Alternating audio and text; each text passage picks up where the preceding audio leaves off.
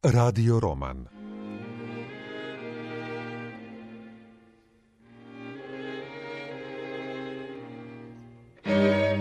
Slobodan Schneider.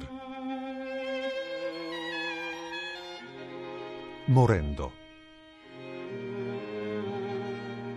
Drugi ulomak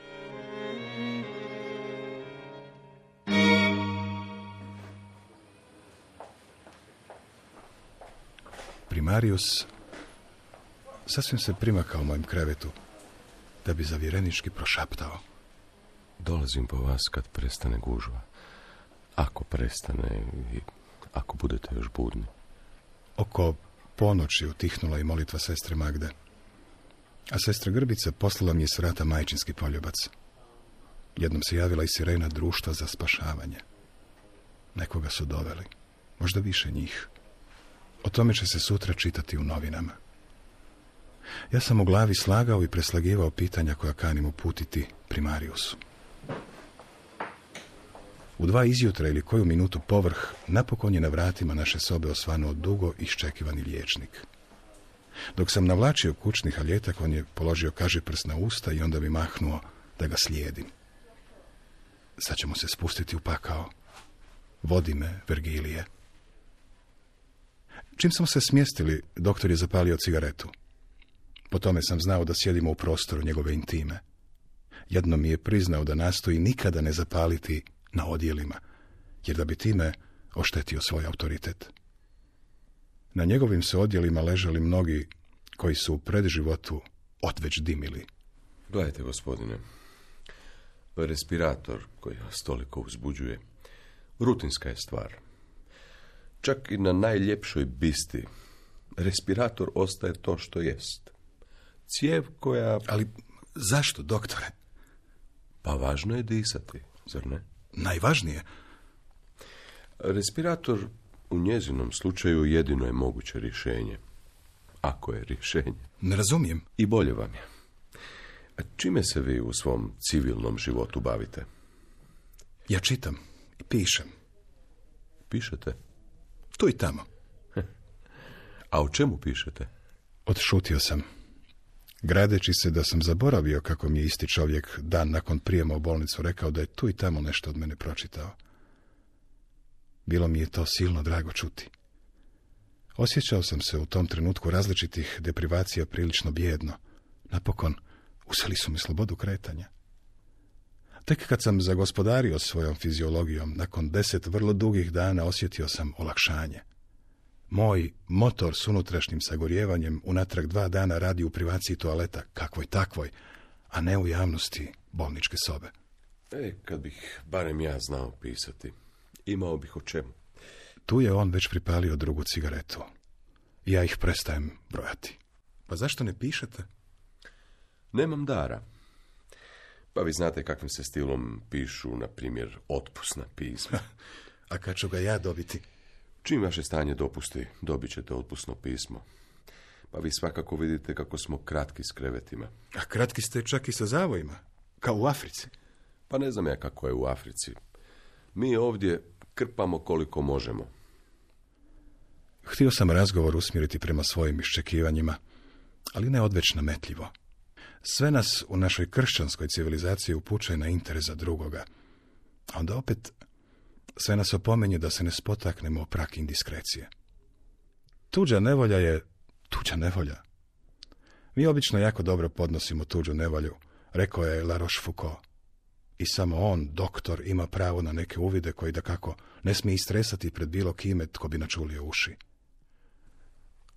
Ona mi se čini kao da i sama neki tek izumljeni stroj, kao da se stopila s tom mašinom u jedno biće. Što ste rekli? Da mi se čini vezana s tim strojem u jedno jedinstveno biće. Ah, istina je da bi bez njega na mjestu umrla. A to mi je, iako sam laik, jasno. Htio sam reći da taj stroj nije izumljen. Ona bi već bila na drugoj strani. Molim vas, recite mi nešto više. Vi sigurno znate što je to Hipokratova zakletva. I mi liječnici, prije no što nam bude dopušteno liječiti po svojemu najboljem znanju i umjeću, moramo prisegnuti. Ali nešto mi valjda smijete reći. 20 godina, jedva. Jana Lipovec, kako se mislim zove. Za selo, kako li se zove? Čučer je. Na. Neudata. Živi s majkom i poočivom. Taj pak loče, kako se već loče po selima. Naravno, onda pomalo mlati sve oko sebe. Ako mene pitate, ja pak mislim da on od svoje žene pije lijepih batina. Morate jednom vidjeti tu neolitsku veneru teške kategorije, gospobaricu. Ma sve je to grozno, ali ne objašnjava razlog zašto netko prestaje disati. Narodski bi se reklo, ona je odjednom ostala bez daha. To je medicinska strana stvari, a psihološka? Vrijeme poluraspadanja medicinskog znanja, gospodine, jest pet godina. Možda ću vam za pet godina moći reći više. Imala je očito neko iskustvo. Koje? Rekao sam vam koliko mi dopuštaju struka i prisega. Po našim saznanjima nije bila silovana. Ima i strašnijih stvari od silovanja. Na primjer? Pa znate kako to već ide. U stara vremena, kad bi vojska nakon duge opsade upala u grad, on joj je bio prepušten na milost i nemilost tri dana. Što se čini gradu uzetom na maču nakon što su muškarci pobijeni, a ostale su u njemu samo žene s djecom? Što je činila soldateska pijana od moći nad izručenima? Što su Rusi činili po Berlinu u svibnju 45. Ili Francuzi kod Tibingena, kažem ja. Kakva su pak iskustva Njemica s francuskim šarmom, možemo samo zamisliti. Ali poslije ratnog kaosa ipak je uspostavljen red. Zamislite sada isto stanje izručenosti na milost i nemilost nekome tko ima moć nad vama i to stanje traje mjesecima, godinama. Taj netko daje vam kruh svagdanji i može ga uskratiti. Taj netko je nitkov, ali i gospodar i hoće se tako ponašati. Tu ratuju vrlo nejednake strane. Pozicija strane koja se brani vrlo je slaba. Jana Lipovec radila u ciglani, kao i mnoge druge iz sela i okolice. Seoska domaćinstva možda ne gladaju kao gradska sirotinja, ali uvijek trpe oskodicu kad je u pitanju gotovina. Kakva takva? Tapkamo u mraku.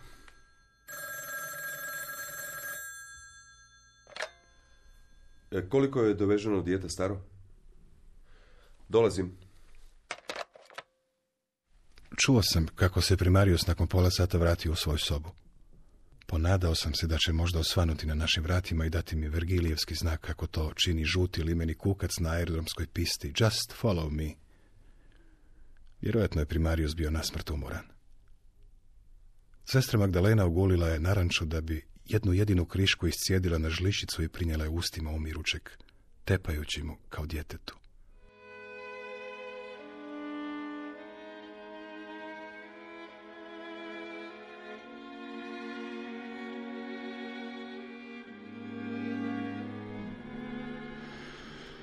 U trenutku iskrenosti primarius mi je priznao da postoji vrlo malo lijekova koji stvarno liječe. Kakva parada kiča. Pa što ste onda išli? Primarius slegnuo je ramenima. Izlet u Međugorje bio ga je razočarao. Odmahne rukom, podiže rengenski snimak na prozorčić koji je iznutra osvjetljen. Pomislio sam, činio je to u profesionalnom životu na tisuće puta. Sigurno, mnogi put je zašutio. Možda je odložio cvikere, zabo palac i kaže prsto dužice oko korijene nosa, smirio se kao se bila na svojem tronošcu. Često je to proročanstvo bilo točno. Dakle, nije bilo nimalo više smisleno. Jedan zarez nije davao nikakva izgleda. Nije moglo biti i ovako i onako. Uostalom, kao i u njegovom vlastitom slučaju. Dajem si šest mjeseci. I nikako ne želim da me operiraju kolege u našoj bolnici. Idem u rijeku.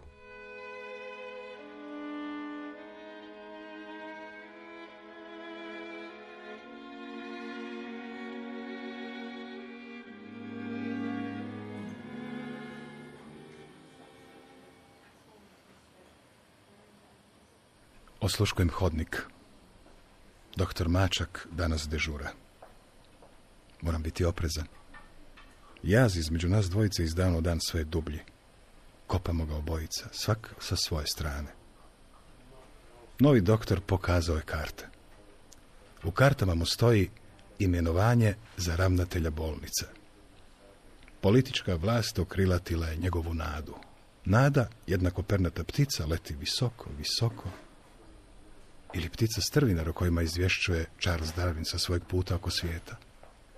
Vidio je on takve ptice kako jedu kostor strvine iznutra, pa se učini da su u kavezu od rebara. Tako i doktor Mačak kljuca bolnicu iznutra. Ždere dugu karijeru primarijusa koji je prije tri dana pokupio svoje stvari i došao do vrata naše sobe, mahnuo mi i nestao. Kao što izlazi glumac sa scene jer ga predstava više ne treba. Povukao se primarius u svoju neizlječivu bolest koja ga kljuca iznutra, nastanivši mu se između rebara kao Darvinov strvinar, kao doktor Mačak. Danas je njihovo vrijeme. Pobjeđuju jaki. Prirodna selekcija čini svoje. Jaki i oni koji svašta mogu progutati, napose strvine. Ljudi do duše bivaju leševi, a konji, mačke, psi postaju strvine. Iz ove će razlike u bliskoj budućnosti proizići neke komplikacije, ali još nije vrijeme da se o njima govori. Za doktora Mačka stajala je u pripravi dobra vijest.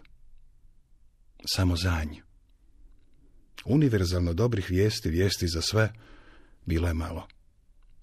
Biće on najmlađi ravnatelj u dugoj i časnoj povijesti bolnice. Revolucija voli mladost.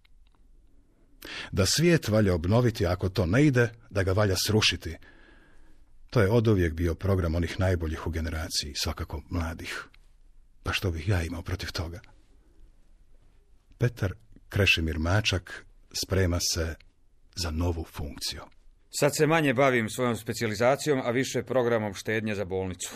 Prvo što ću učiniti, tražit ću da pacijenti dolaze na preglede oprani i u čistoj odjeći. Vi koji se ne morate nad njih nadvijati, gospodine moji, koji ih ne morate doticati, vi pojma nemate kako narod smrdi. Htio sam pitati, a tko će ih prije pregleda testirati na opranost? Ali sam se ugrizao za jezik. Uostalom, doktor Mačak nije bio dogmatičan. Već za tjedan, dva, narodni podvizi na terenu uvjerili su ga u suprotno. Narod je sad zanj jedna mnogo čistija, sveta kategorija. Začudo, ne smrdi toliko kao prije. Napokon, netko mora ideje provesti u djelo, tamo dolje gdje se ne igra u svilenim rukavicama, gdje se ne pleše po ulaštenim parketima, ne ide se u revoluciju tramvajem s parfimiranim rupčićem na nosu, da sve to pomalo i smrdi, slijedi same stvari. Strvina starog poredka za udara, ali narod će obaviti svoj zadatak. Slijedi nam veliko čišćenje i pročišćenje. Povijest ne postavlja pred narode nerješive zadatke. Pa, pa to je vaš Marks. Dugo i to pripovjedao je on sada o tome kako su naši, naš narod, uredni. Kako su im uniforme na bug, kako su čisti i disciplinirani, jer znaju zašto se tuku. Njihovi, naprotiv, da su prljavi i zarasli u brade do koljena, da su im uniforme zbrda s dola, da više sliče rulji koja kolje sve pred sobom i smrdi na rakiju. Dakle, radilo bi se tu o narodu i protunarodu, to jest o narodu našem i o narodu protuha. Doktor Mačak nije spomenuo karijeru partijskog sekretara čelije studenata medicine. Uostalom, partijski sekretari bili su razasuti posvuda, a rat je uvijek samo čista sadašnjost. Sada je valjalo srušiti stoljetnu naviku neprijatelja da sve što se ovdje kod nas proizvede odvuče na istok. Nije sada vrijeme za male razlike u biografijama. Doktor Mačak sve se više zagrijavao za narod. Upravo u ime tog naroda koji je toliko patio, on kani u bolnici zavesti red. Tragika velikih ljudi zna biti u tome da im se ljubav koju iskazuju za narod zna i ne uzvratiti. Koliko je to do bolnice, Njega je narod zasad proučavao i vagao.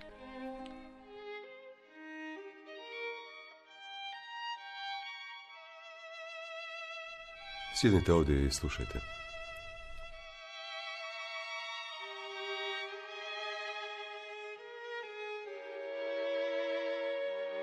Idemo prema kraju drugog stavka.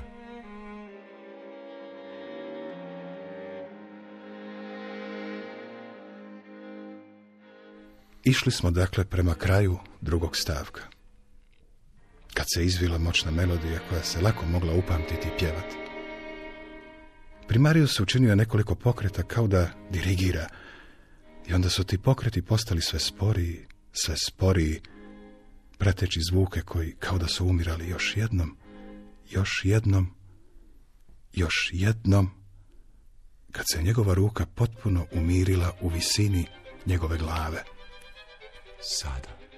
Trgnuo sam se kao da mi valja bježati, kao da je signaliziran iznenadni požar. No to je bio samo početak trećeg stavka. Presto, presto. Piju presto, kvazi prestissimo. Ja sam utonuo u nasuprotni naslonjač doktorove garniture iz 60-ih i slušao muziku budućnosti.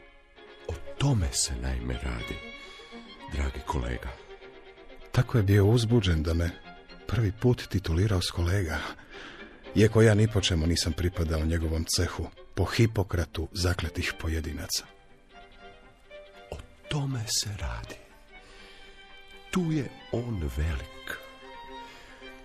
Čuli ste tih nekoliko umirućih zvukova u sredini kvarteta.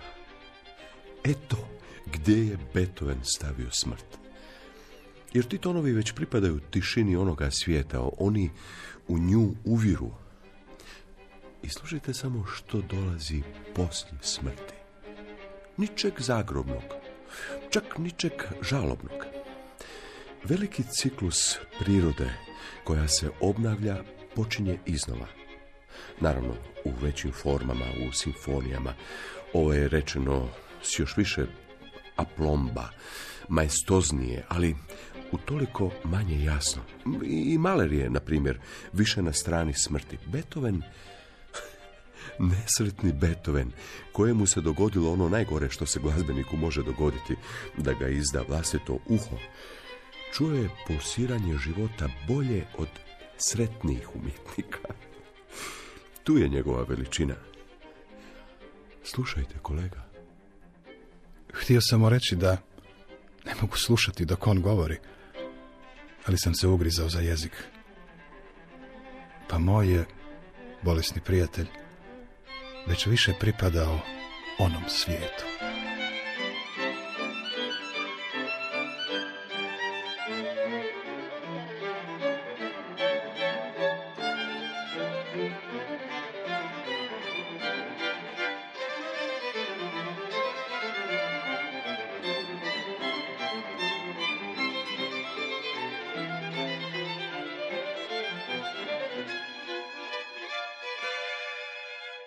Slušali ste drugi ulomak radio romana Slobodana Šnajdera Morendo. Urednik Branko Maleš. Dramatizacija Katja Šimunić. Sudjelovali su Franjo Kuhar, Sreten Mokrović i Boris Svrtan. Glazbeni urednik Žarko Joksimović. Tonmajstor Miro Pijaca. Redatelj Dejan Šorak. Hrvatska radiotelevizija. Odjel drama. 2014. godine.